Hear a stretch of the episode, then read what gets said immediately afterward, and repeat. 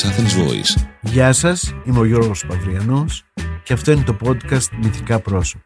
Σήμερα θα σας πω μια ιστορία για τη συνάντηση του Μάνου Χατζηδάκη με τον Γιάννη Φλωρινιώτη. And along with it has come a new freedom of expression.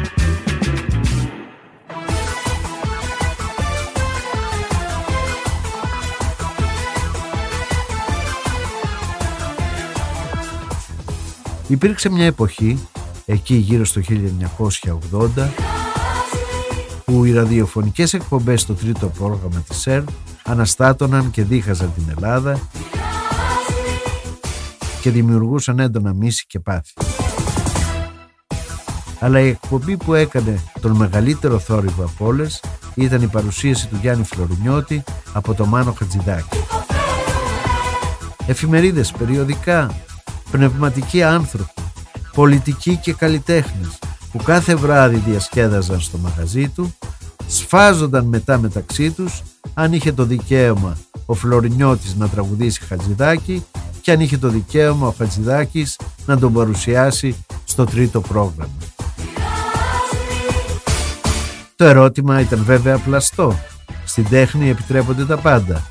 Το αίσθημα πολλές φορές ανθίζει και στο ευτελές. Ο Χατζηδάκης τα ήξερε όλα αυτά, αλλά για να σπάσει τα μούτρα των υποκριτών, ονόμασε το Φλωρινιώτη αστροναύτη και μεγάλο τραγουδιστή που τραγουδάει με ήθος. Όταν όμως ο αστροναύτης άνοιξε το στόμα του, δεν βγήκε κάτι που να δικαιολογεί όλους αυτούς τους χαρακτηρισμούς. Και ο Χατζηδάκης απογοητευμένος πρόσθεσε δίπλα στο αστροναύτης το χωρίς επιστροφή και άφησε το Φλωρινιώτη μόνο του να περιπλανιέται στο δικό του μπουζουκοδιάστημα.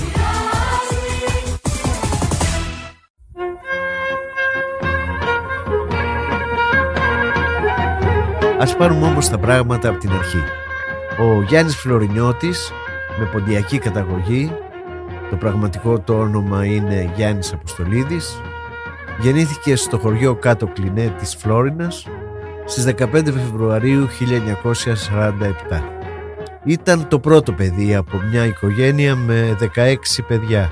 Αυτό είχε σαν αποτέλεσμα να ζει πότε με τη μητέρα του, πότε με τη γιαγιά του, αλλά και για μερικά χρόνια σε τρία διαφορετικά ορφανοτροφία. Ήταν μια δύσκολη και τραυματική παιδική ηλικία.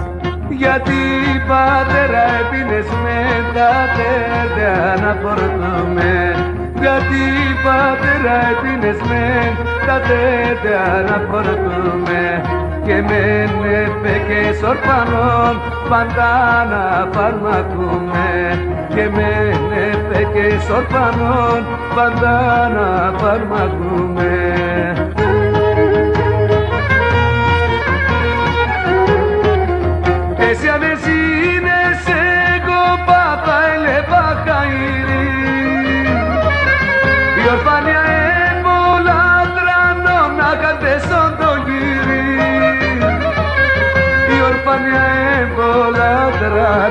τρανό να κατέσον το γύρι Ξεκίνησε να τραγουδάει σε ηλικία 14 ετών και αργότερα βρέθηκε στη Θεσσαλονίκη όπου τραγούδισε δίπλα σε μεγάλους ρεμπέτες όπως ο Μάρκος Βαμβακάρης, ο Γιάννης Παπαϊωάννου, ο Γιώργος Λάφκας, ο πρόδρομος Τσαουσάκης, ο Θόδωρος Πολυκανδριώτης και η Ρίτα Σακελαρίου.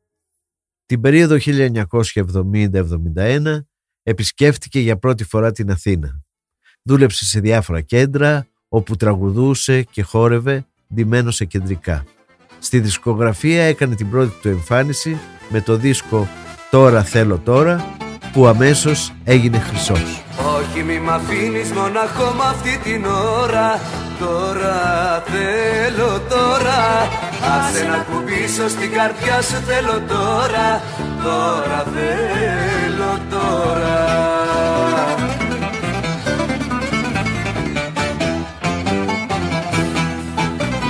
Τώρα σου λέω πρέπει να ακούσεις τα χτυποκάρδια μου. Αν ξημερώσει θα έχουν ματώσει τα φιλοκάρδια μου. Αχ, αν ξημερώσει θα έχουν ματώσει τα φιλοκάρδια μου όχι μη μ' αφήνεις μοναχό μ' αυτή την ώρα. Τώρα θέλω τώρα. Άσε να κουμπίσω στην καρδιά σου θέλω τώρα. Τώρα θέλω τώρα. Τώρα θέλω τώρα. Τώρα τώρα τώρα. Θέλω τώρα. Μα δεν έχετε ακούσει ακόμα τον Φλωρινιώτη; Όλη η Αθήνα παραμιλάει. Πρέπει να σας πάω, γίνεται χαμός, μας έλεγε συνέχεια ο Σταμάτης Φασουλής σε μένα και στον Άρη Δαβαράκη. Τον ακούγαμε και κουνάγαμε το κεφάλι καταφατικά. Ο Φασουλής ήταν για μας τους δύο κάτι σαν γκουρού της νυχτερινής ζωής. Μια βάσταχτη μοναξιά και μια κολλασμένη περιέργεια τον έσπροχνε να βγαίνει κάθε βράδυ σε μέρη που πήγαιναν μόνο οι γενναίοι της Ιδονής. Μετά μας ενημέρωνε για το κάθε στέκι που είχε επισκεφτεί και εμείς τον παρακαλούσαμε την επόμενη φορά να μας πάρει μαζί του. Έτσι έγινε και με το Φλωρινιώτη. Ένα βράδυ που βρέχε, Γενάρης του 1980, αποφασίσαμε να πάμε να τον ακούσουμε, μα περισσότερο να τον δούμε. Τη χρονιά εκείνη έσκιζε με το μεγάλο του σουξέ «Πειράζει που είμαι μεγάλη φίρμα». Μπήκαμε λοιπόν μέσα σε ένα ταξί και κατηφορήσαμε τη Θησέως. Το μαγαζί λεγόταν Νέα Αθηναία και ήταν στις Τζιτζιφιές. Μέσα σε μια μισοσκότεινη αίθουσα γεμάτη από καπνούς γινόταν όντως χαμός. Γνωστοί ηθοποιοί, κοσμικοί και επιχειρηματίες, τραγουδιστές και πολιτικοί διασκέδαζαν εκστασιασμένοι στα μπροστινά τραπέζια ενώ πιο πίσω λούμπεν τύποι χόρευαν τσιφτετέλια πάνω στις καρέκλες. Λαϊκές γκόμενες βαμμένες έντονα κατέβαζαν το ουίσκι σαν νερό. Στο βάθος, κοντά στις τουαλέτες, τεκνά και γκομενάκια δυτικών προαστίων μας έκαναν νοήματα και μας έκλειναν πονηρά το μάτι. Λουλουδούδες έτρεφαν από εδώ και από εκεί φουριόζες με τα πανέρια γαρσόνια ιδρωμένα προσπαθούσαν να βρουν θέσεις για όλους τους πελάτες. Όλα ήταν τόσο παρακμιακά, τόσο αυθεντικά κίτς, που νόμιζα πως έβλεπα ταινία. Κοιταχτήκαμε με τον Άρη. Σαν ταινία του Φελίνη, μου λέει, και μου δείχνει όλο τον κόσμο στη σάλα. Αλλά και σαν ταινία του Παζολίνη, του απαντάω και του δείχνω δυο λαϊκά παιδιά αγκαλιασμένα σε μια γωνιά. Γελάσαμε Πήγαμε και στριμωχτήκαμε δίπλα σε μια παρέα που όπως μας είπαν αργότερα ήταν όλοι ποδοσφαιριστές της Β' Εθνικής. Αλλά ο μεγάλος χαμός γινόταν πάνω στην πίστα. Ο Φλωρινιώτης, ντυμένος με γυαλιστερά λαμέ, ένα συνδυασμό glitter rock και βλαχομπαρόκ, με την ένρινη παθιάρικη φωνή του, τραγουδούσε τα σουξέ του, χόρευε με κέφι και μπρίο, συνομιλούσε με τους θαμώνες, έκλαιγε, γέλαγε, γενικά έκανε ένα πρόγραμμα που θα το ονομάζαμε «Μπουζούκια στο Las Vegas». Δεξιά και αριστερά του, ανεβασμένες πάνω σε λευκούς κύβους, χόρευαν και τον συνόδευαν στο τραγούδι η Λιάνα και η Κέτη Γαρμπή. Κάποια στιγμή στη σκηνή εμφανίστηκε και ένα μελαγχολικό αγόρι με μακριά μαλλιά που ήταν σαν ξένο σώμα σε όλη αυτή την κατάσταση. Είχε μια παράξενη υγρή φωνή, έλεγε δύο-τρία τραγούδια και αμέσως μετά εμφανιζόταν πάλι ο Φλωρινιώτης που είχε αλλάξει εν μεταξύ ρούχα και έπαιρνε την κατάσταση στα χέρια του. «Δεν είχα δίκιο. Έχετε ξαναδεί τέτοιο πράγμα» μας ρώτησε ο Φασουμπής. Κουνήσαμε και οι δυο τα κεφάλια σαν τους γέρους του Muppet Show.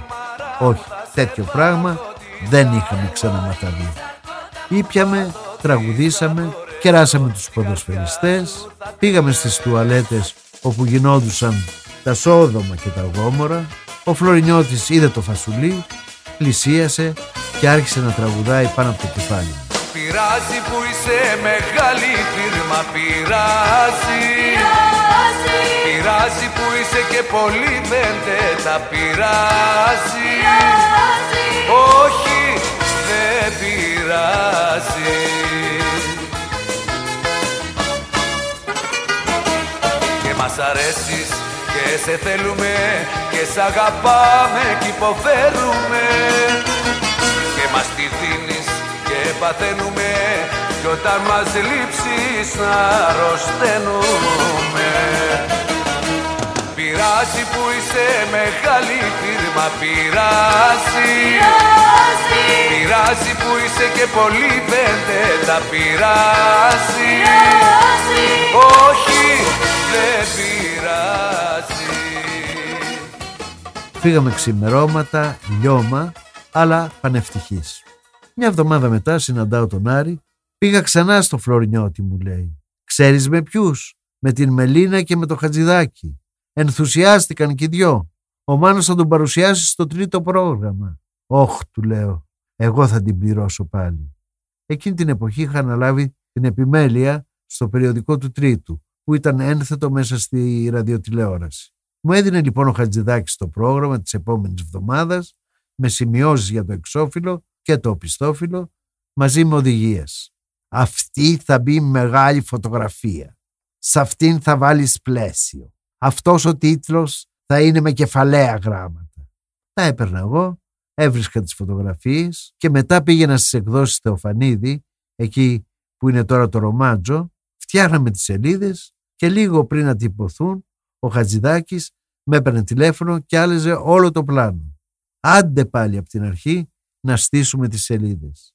Μια, δυο, τρεις, οι τυπογράφοι άρχισαν τις Χριστοπαναγίες. Δεν ήξερα τι να πω και τι να κάνω. Είχα παρακαλέσει πολλές φορές τον Χατζηδάκη, σχεδόν κλαίγοντας να με απαλλάξει από αυτή τη δουλειά, από αυτό το μαρτύριο, για το οποίο δεν πληρωνόμουν κιόλα, αλλά αυτός γελούσε και μου έλεγε «Θα συνηθίσεις Γιώργη, θα συνηθίσεις, μην κάνεις έτσι».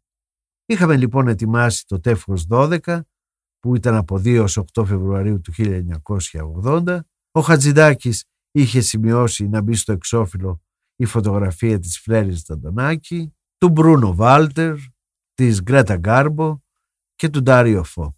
Η Φλέρη θα ηχογραφούσε εκείνες τις μέρες μια επιλογή από αγαπημένα της τραγούδια με μουσική επιμέλεια του Δημήτρη Λέκα. «Γιώργη, θέλω να βάλεις τη φωτογραφία του Φλωρινιώτη στο εξώφυλλο», μου λέει ο Χατζηδάκης στο τηλέφωνο. «Μάλιστα. Και ποια φωτογραφία θα βγάλουμε» «Τι να σου πω, βγάλε τις Φλέρης». «Θα βγάλουμε τη Φλέρη και θα βάλουμε το Φλωρινιώτη» μου ήρθε αυτόματα η ερώτηση. Ξέσπασε σε γέλια. Ε, ναι, τη φλέρη την έχουμε βάλει τόσες φορές εξώφυλλο, ας μπει μια φορά και στο πιστόφυλλο. Έλα αύριο πάνω στην ΕΡΤ να κάνουμε τις αλλαγές. Αύριο, αύριο τυπώνουμε μάνο το πρόγραμμα. Να το τυπώσετε μεθαύριο, δεν χάθηκε ο κόσμος, απαντάει και κλείνει το τηλέφωνο. Την επόμενη μέρα φεύγουμε από το κουκάκι μαζί με τον Δημήτρη Λέκα, παίρνουμε ένα ταξί Περνάμε από το σπίτι της Φλέρης Δαντονάκη στη Νέα Σμύρνη, την παίρνουμε και αυτήν και ανεβαίνουμε προς την ΕΡΤ. «Θα έρθει και ο Μανούλης στην ηχογράφηση» ρωτάει στο δρόμο η Φλέρη. «Όχι, έχει να ηχογραφήσει μια εκπομπή με το Φλωρινιώτη», της απαντάει ο Λέκας. «Ποιος είναι αυτός ο Φλωρινιώτης» «Ένας λαϊκός τραγουδιστής που ντύνεται με λαμέ και κάνει κουνήματα».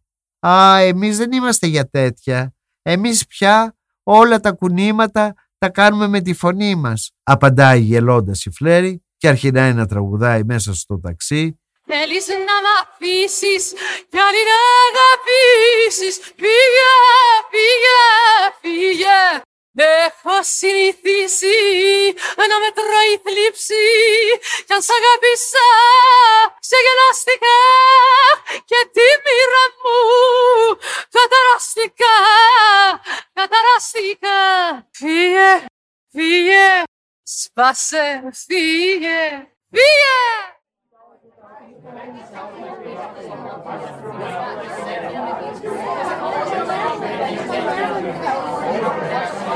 Μόνο όταν φτάσαμε στο τρίτο πρόγραμμα κατάλαβα τον θόρυβο που είχε δημιουργήσει η εκπομπή πριν καν μεταδοθεί.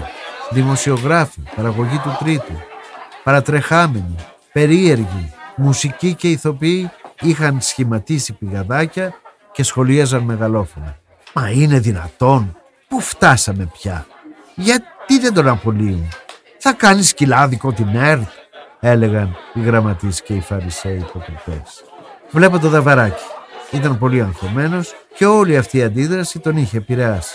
Μια εκπομπή που είχε ξεκινήσει σαν αστείο, σαν καπρίτσιο, είχε διχάσει τον κόσμο πριν καν ακόμα μεταδοθεί. Ήρθε ο Μάνος, το ρωτάω. Στο δρόμο είναι, όπου να είναι φτάνει μου απαντάει και πήγε στο κηλικείο της ΕΡΤ να πιει κάτι. Η Φλέρη και ο Λέκας μπήκαν στο στούντιο G. Εγώ έμεινα απ' έξω και άκουγα τα σχόλια. Ξαφνικά ανοίγει η πόρτα και εμφανίζεται ο Φλωρινιώτης μαζί με τις αδελφές Γαρμπή και μουσικούς από την ορχήστρα. Μπαίνοντας, είπε μελοδραματικά «Σε ευχαριστώ Θεέ μου που με αξίωσες να μπω εδώ που ούτε ο Στέλιος Καζατζίδης δεν έχει πατήσει» και έκανε το σταυρό του. Την ίδια στιγμή Σούσου ακούστηκε στο διάδρομο και εμφανίστηκε κεφάτος ο Χατζηδάκης. Μαέστρο, να σου συστήσω τις αδελφές Γαρμπή, τη Λιάνα και την Κέτη. Τις παίρνω πάντα μαζί μου όταν είναι να κάνω ηχογράφηση, του λέει ο Φλωρινιώτης. Ο Χατζηδάκης τις χαιρετάει ευγενικά. Χαίρομαι πολύ, αλλά σήμερα δεν θα χρειαστούμε τις υπηρεσίας σας, λέει στα κορίτσια.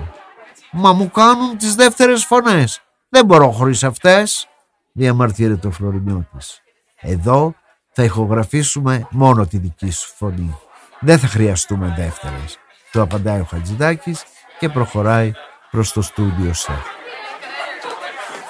Απ' έξω περιμένει η Λένα Πλάτωνος, νευριασμένη, γιατί ενώ είχε μπει να ηχογραφήσει ένα τραγούδι για την Ιλιπούπολη, την έβγαλαν έξω από το στούντιο άρον άρον. Ο Χατζηδάκης εκτιμούσε πολύ τη Λένα. Αυτό το κορίτσι έχει τσαγανό. Τη θαυμάζω, έλεγε. Τη χαιρέτησε θερμά, η Λένα λίγο ψυχρή, του παραπονέθηκε ότι της έχει πάρει το στούντιο. «Μα τι θες να κάνω, πρέπει να ηχογραφήσω με το Φλωρινιώτη», της λέει. Και τότε η Λένα που τα είχε πάρει στο κρανίο «Δεν πάτε στο διάλο εσείς και ο Φλωρινιώτης σας», του λέει δυνατά. Έπεσε μια παγερή σιωπή και όλοι περιμέναμε την έκρηξη του Χατζηδάκη. Αυτός όμως την κοίταξε λίγο έκπληκτος. «Μην ανησυχείς, καλό μου παιδί», γυρνάει και της λέει με λιστάλαχτα. «Θα βρούμε ένα άλλο στούντιο για σένα». Της χαϊδεύει τα μαλλιά και μπαίνει μέσα. «Θα δοκιμάσουμε το πάμε μια βόλτα στο φεγγάρι. Τα ξέρεις τα λόγια» λέει στο Φλωρινιώτη. Ήξερε μόνο το ρεφρέν, έκατσα και του έγραψα τα κουπλέ, τα πήρε. «Μάιστρο συγγνώμη, αλλά εδώ λέει τρεις μέρες χωρίς από σένα, τρεις νύχτες μένω μοναχή.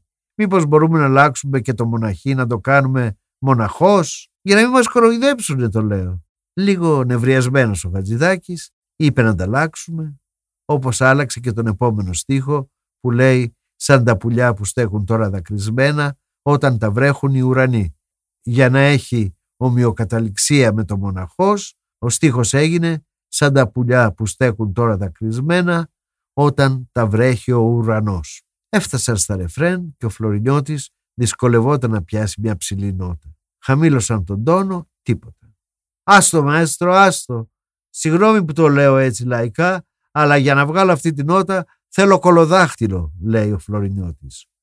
Ο Χατζηδάκης, που είχε μεγάλη απέχθεια για τις πρόστιχες λέξεις, «Τι εννοείς» τον ερωτάει σοκαρισμένος. «Ένα μπουκάλι ουίσκι», του απαντάει γελώντας ο Φλωρινιώτης. Πάω στο κηλικείο της ΕΡΤ, αγοράζω ένα χέιγ και στην επιστροφή περνά από το στούντιο G.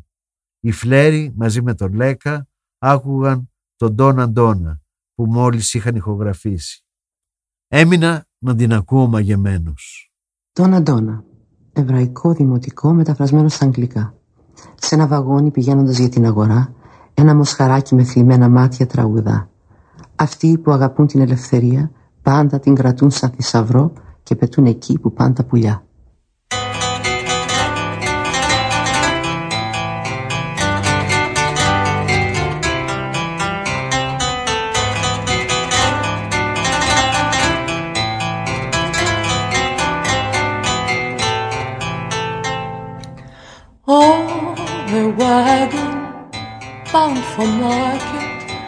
There's a calf with a mournful laugh. Right above him there's a swallow Flying swiftly through the night. How the winds are laughing. They laugh with all their might. Laugh and laugh the whole day through and puff the summer's night. Donna, donna, donna, donna, donna, donna, donna, donna, donna, donna, donna. Donna, donna, donna, donna.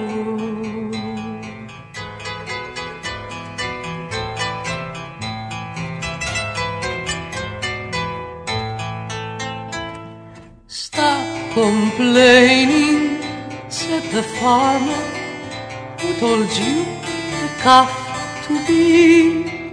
Why don't you have wings to fly with? like a swallow so proud and free. Other winds are laughing, they laugh with all their might. Laugh and laugh the whole day half the summer's night. Donna, donna, donna, donna, donna, donna, donna, donna. Donna, donna, donna, donna, donna, donna, donna,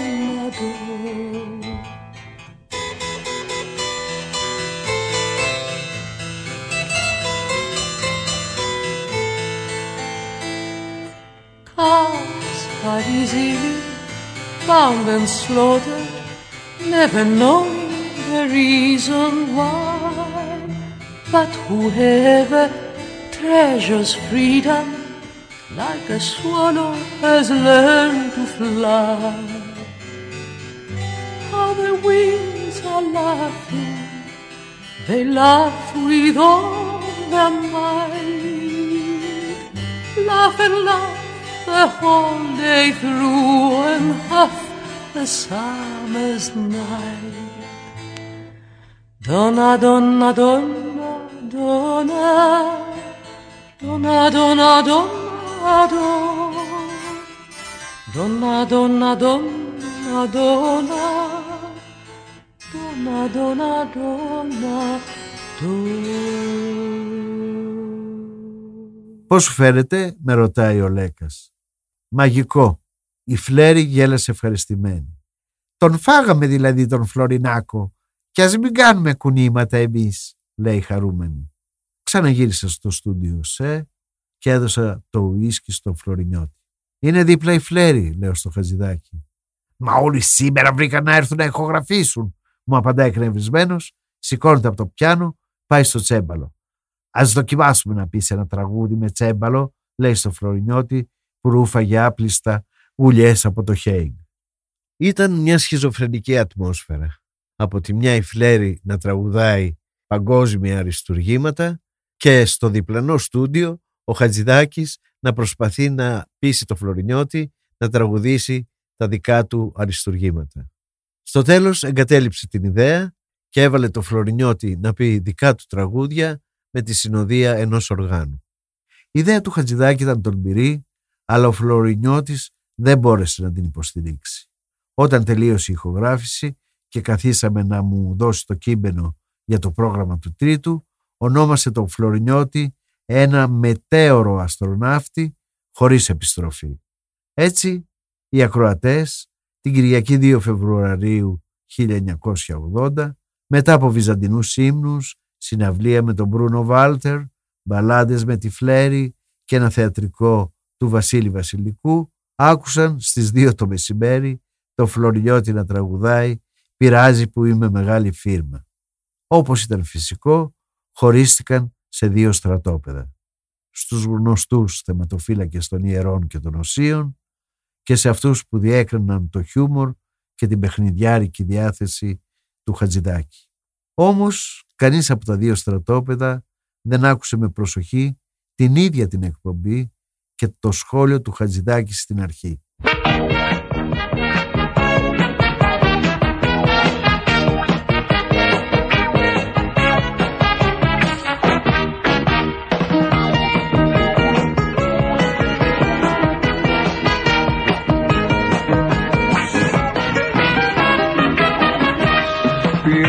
που είσαι μεγάλη φίρμα Ένας μετέωρος αστροναύτης χωρίς επιστροφή. Συνομιλία του Μάνου Χατζηδάκη με τον τραγουδιστή Γιάννη Φλωρινιώτη.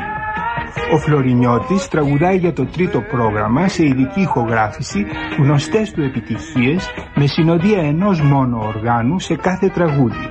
Κιθάρα, πιάνο, τύμπανο και τσέμπαλο. Τραγουδάει ακόμα κάτι από την πατρίδα του, τον Πόντο. Και μας τη δίνεις και παταίνουμε κι όταν μας λείψεις αρρωσταίνουμε. Πειράζει που είσαι μεγάλη φίρμα πειράζει. Πειράζει που είσαι και πολύ πέντε τα πειράζει Ο αστροναύτης απεδείχθη όχι αστροναύτης. Και έτσι δεν υπάρχει θέμα επιστροφής. Έκανα λάθος. Είναι άστρο και πρώην ναύτης οριστικά. Ξεκίνησα να ασχοληθώ με το πρόβλημα της επιστροφής στο επιγής και αγνοούσα ότι υπάρχει παντοδύναμος πλασμένος με το υλικό ενός μεγάλου τραγουδιστή. Μόνο που δεν το ξέρει ο ίδιος. Δεν υπολόγιζα τη φωνή μου, έλε- δεν έλεγα ότι είμαι μεγάλη φωνή και πάντα επηρεαζόμουν, έλεγα πρέπει να χορέψω, πρέπει να κινηθώ. Τον Φλωρινιώτη τον ανεκάλυψε ένα είδος τραγουδιού που δεν θα μας απασχολούσε παρά μονάχα σαν ένα εντατικό σύγχρονο κοινωνικό πρόβλημα. Κι όμως πλησιάζοντας ανακαλύψαμε ένα μεγάλο λαϊκό τραγουδιστή της κλάσεως ενός Γκαρντέλ ή ενός Μουλουτζή. Ακούστε τον σε ένα τραγούδι που λέγεται «Ήχος και φως» με συνοδεία μόνο ενός πιάνου.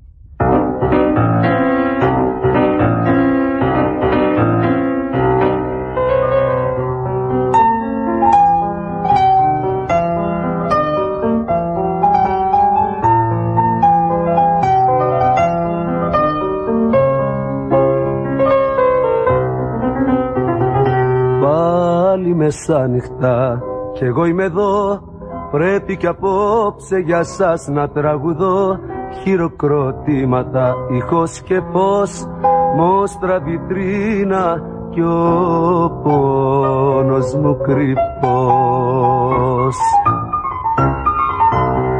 σε έναν κόσμο τρελό ξεφαντώνω γελό Για χαρές τραγουδώ και για αγάπες μιλώ Μα ο πόνος κρυφός δεν το φτάνει το φως Κι αν μέσα μου στάζει το δάκρυ πικρό Εσάς τι σας μοιάζει. Κι εγώ τραγουδώ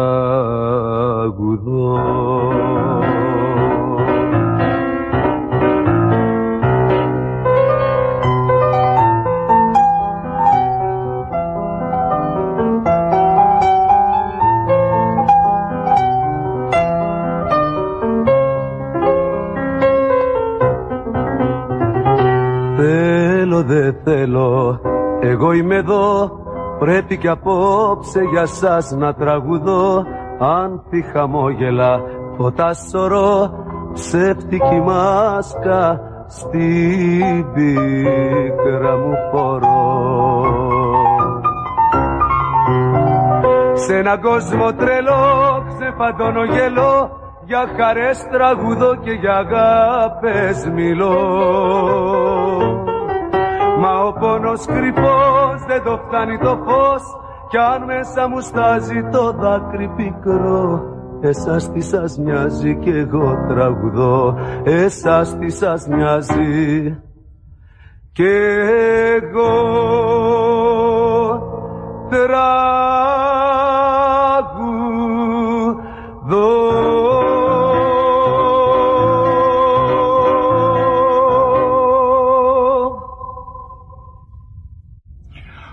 τραγουδιστής σαφώς τραγουδάει με ήθος.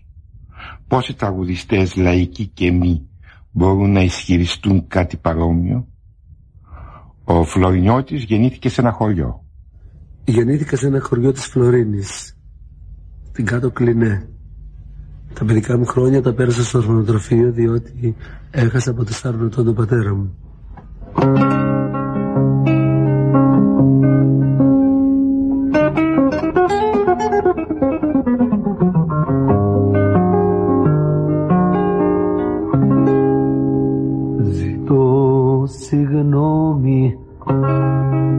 Για το τραγούδι που θα πω. Ξέρω δεν είναι για γλεντοκόπη και πιωτό. Μα όλους όλους πέρα ως πέρα όλους μας γέννησε μητέρα. Αυτή λοιπόν θα τραγουδήσω στους ξεχασμένους να θυμίσω πως είναι η μάνα άρχη και τέλος στον κόσμο αυτό. Κάθε άνθρωπος για να έρθει στη ζωή Δυο γεγονότα συμβαίνουνε μεγάλα. Μία γυναίκα γένναει ένα παιδί Μα το παιδί φτιάχνει μια απλή γυναίκα μάνα. Μία γυναίκα γένναει ένα παιδί. Μα το παιδί φτιάχνει μια απλή γυναίκα. Ασφαλώς ο Φλωρινιώτης ανήκει στην κατηγορία των τραγουδιστών που μεταμορφώνει το τραγούδι σε ένα φτεξούσιο εκφραστικό στοιχείο απόλυτα δικό του. Έτσι η οποιαδήποτε συμβατικότητα του τραγουδιού να εξαφανίζεται και να απομένει το αληθινό αίσθημα που διοχετεύεται μέσα από μια ενστιχτόδη και άφταστη τεχνική του τραγουδιστή. Το τραγούδι που ακούσαμε η Μάνα δεν έγινε μελόδραμα, ούτε ευτελές κατασκεύασμα για να προκαλέσει δάκρυα. Ο Φλωρινιώτης το τραγούδισε με την ίδια εσωτερικότητα που θα τραγουδούσε και ένα τραγούδι της καταγωγής του, ένα τραγούδι του πόντου.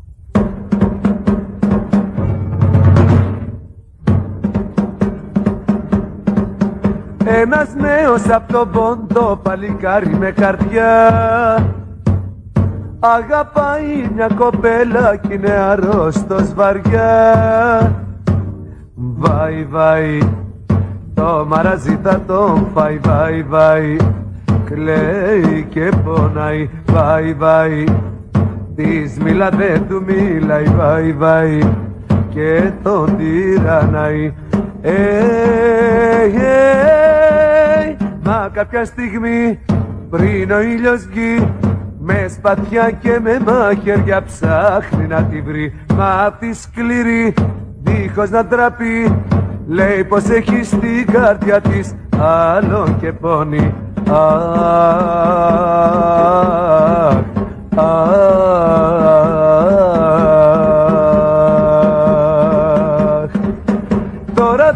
και δεν φτάνει μόνος μες στη γειτονιά.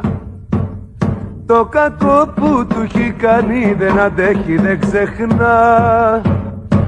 Βαϊ βαϊ σαν τρελός πάντου γύρναει Βαϊ βαϊ κλαίει και πονάει. Βαϊ βαϊ το μαραζί θα τον φάει. Βαϊ βαϊ γιατί την αγαπάει. Hey, hey, μα κάποια στιγμή πριν ο ήλιος βγει με σπαθιά και με μαχαίρια ψάχνει να τη βρει. Μα απ' τη σκληρή δίχως να τραπεί Λέει πως έχει στην καρδιά της άλλον και πονεί Ξέχασε τι και μη κλαις για αυτή κι ας την αγαπάς Γιατρέψε το πόνο τώρα και μη βαρικόμας αν αυτή δεν σ' αγαπάει και τώρα δεν μπορείς Θα ξεχάσεις και μια άλλη είναι πιο καλή θα βρεις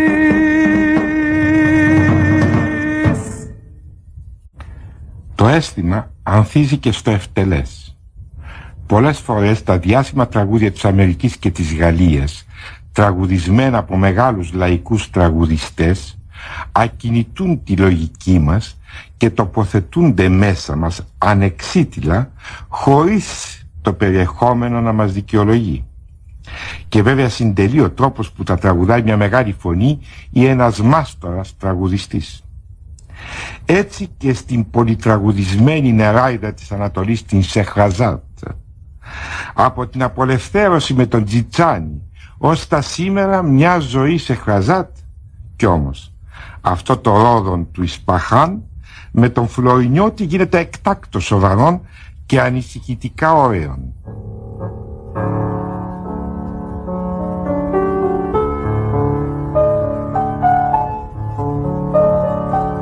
Λάμπουν τα αστέρια κι η νύχτα σιωπά.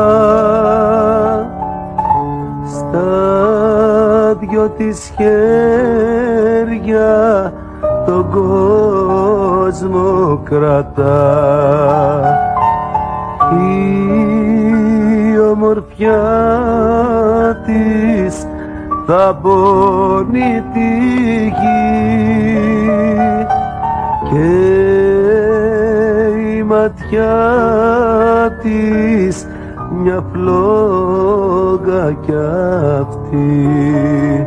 Σαν πέρπατα τις καρδιές κομματιάζει σαν τραγουδά όλα γύρω σιωπούν. Όταν κοιτά και χορεύει με ναζί όλοι για αυτή παραμιλούν Αχ Ζεχραζάτ ρόδο του Ισμπαχάν λιώνω στη σκέψη που είσαι μακριά. Ρίξε μια ματιά και έλα πιο κοντά. Αχ αστέρι μου μεγάλο ρόδο του Ισβαχάν σαν εσένα δεν είναι άλλο μέσα στην αράπια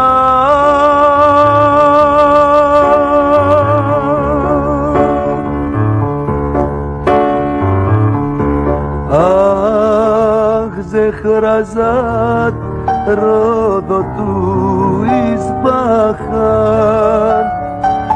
λιώνω στη σκέψη που είσαι μακριά.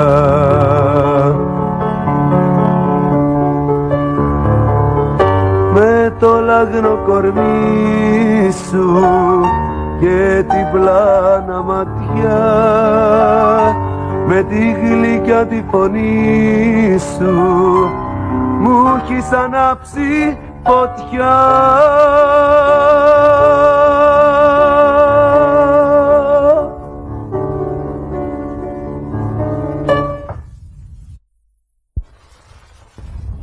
Ο Μάνος Χατζηδάκης παρουσίασε την εκπομπή «Ένας μετέωρος αστροναύτης χωρίς επιστροφή». Μια παρουσίαση του Γιάννη Φλωρινιώτη που τραγούδισε ειδικά για το τρίτο πρόγραμμα γνωστές του επιτυχίες με συνοδεία ενός μόνο οργάνου. Κιθάρα, πιάνο, τύμπανο και τσέμπαλο. Πιάνο και τσέμπαλο Σωτήρης Ακελαρίου. Κιθάρα Νίκος Σακάς. Τύμπανο Μεταλλινός. Παραγωγή Άρης Δαβαράκης. Μα ήταν δυνατόν ο Μέγας Χατζηδάκης να έκανε τζάμπα όλη αυτή την ιστορία; Όχι βέβαια. Πάντα πολεμούσε το δίθεν καθοσπρεπισμό και πάντα καταπιανόταν με πράγματα που άλλοι τα θεωρούσαν ευτελή.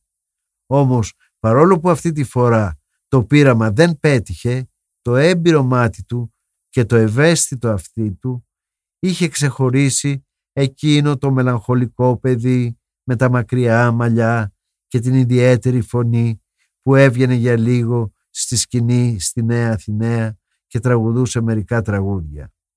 Ποιο είναι αυτό το παιδί; Είναι ο σπουδαίος τραγουδιστής Βασίλης Λέκας, ο οποίος, για να δείτε πώς τα φέρνει μερικές φορές η ζωή, χρόνια αργότερα τραγούδισε και την μπαλάντα των αισθήσεων και των παρεστήσεων με μουσική του Μάνου Χατζηδάκη και με στίχους του Άρη Νταβαράκη.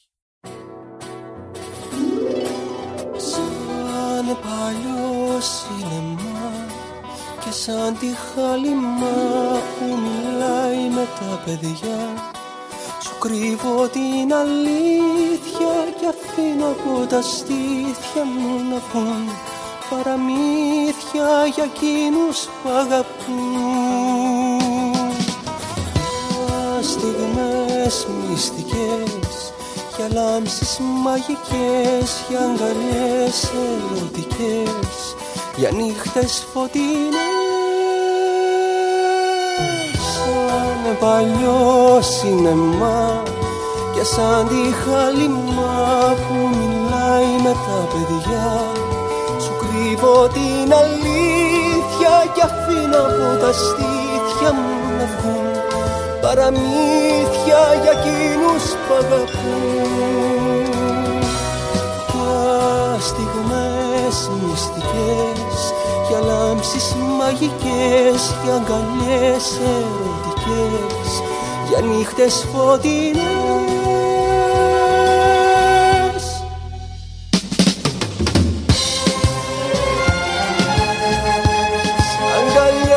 Στο σκοτάδι σε τυλίγω με ένα χάδι Τώρα είμαι γυμνός μοιάζω σαν Θεός φωτεινός δυνατός. Μπορείς να μ' αγαπήσεις, μπορείς να μου φωτίσεις μια στιγμή. Το κορμί μου είναι μόνο η αφορμή Στιγμές μυστικές για λάμψεις μαγικές για αγκαλιές ερωτικές για νύχτες φωτεινές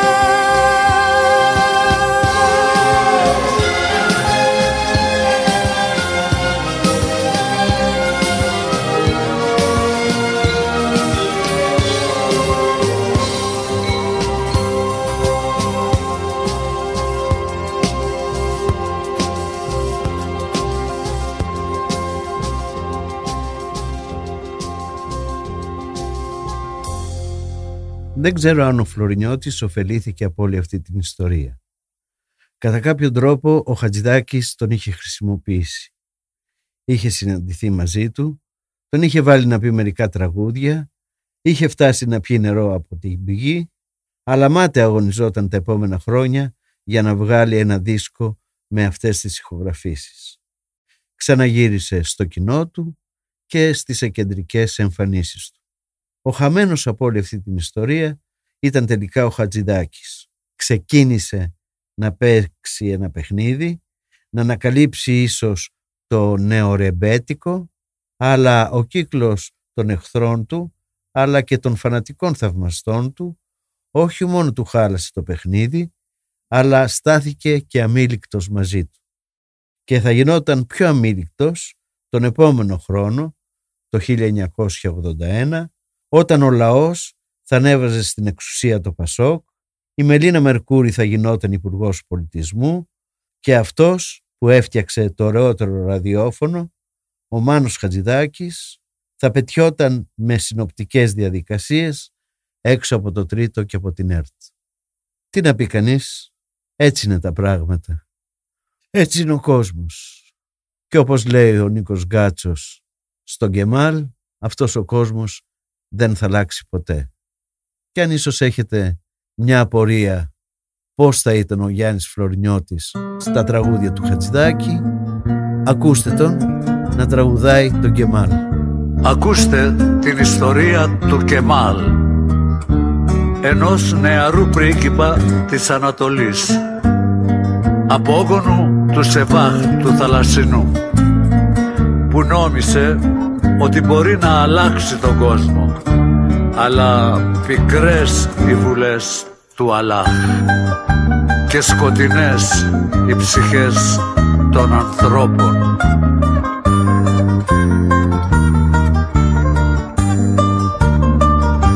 Στις Ανατολής στα μέρη μια φορά και ένα καιρό ήταν άδειο το κεμέρι μουχλιασμένο το νερό. Στη Μοσούλη τη Βασόρα στην παλιά τη χουρμάτια μικρά μένα κλαίνε τώρα. Τη της ερήμου τα παιδιά και ένας νέος από σόι και γενιά βασιλική αγρικάει το μυρολόι και τραβάει κατά εκεί. Το κοιτάνει η Βεδουίνη με ματιά λυπητερή. Κι ορκός τον αλλάχτους δίνει πως θα αλλάξουν οι καιροί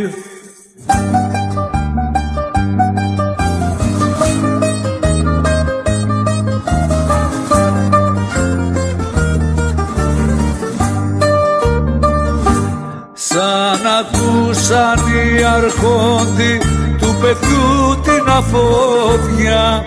Ξεκινάν με λικουδόντι και με λιονταριού προπηγιά. Απ' τον Τίγρη στον Εφράτη απ' τη γη στον ουρανό κυνηγάν τον αποστάτη να το πιάσουν ζωντανό. Πέφτουν πάνω κράτη τα σκυλιά να το πάνε στο καλύφι να του βάλει τη θηλιά. Μαύρο μέλι, μαύρο γάλα είπε εκείνο το πρωί. Πριν αφήσει την κρεμάλα τη στερμή του την πνοή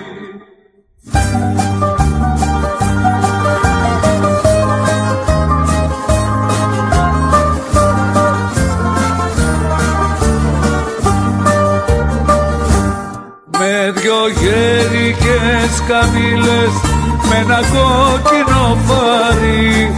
Στου παράδεισου τις φύλες ο προφήτης καρτερή πάνε τώρα χέρι χέρι κι είναι γύρω συνέχεια. Μα της Δαμασκού το αστέρι τους κρατούσε συντροφιά. Σε ένα μήνα, σε ένα χρόνο βλέπουν μπρος τους τον Αλλάχ που από το ψηλό του θρόνο λέει στον αμυαλό σε βάχ. Νικημένο μου ξεφτέρει δεν αλλάζουν οι καιροί. Με φωτιά και με μαχαίρι πάντα ο κόσμος προχωρεί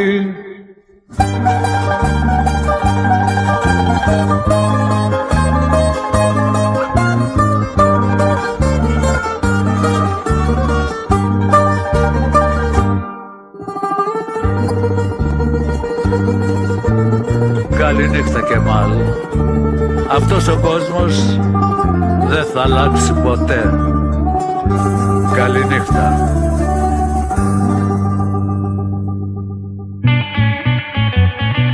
Ήταν το podcast Μυθικά πρόσωπα με τον Γιώργο Παυριανό.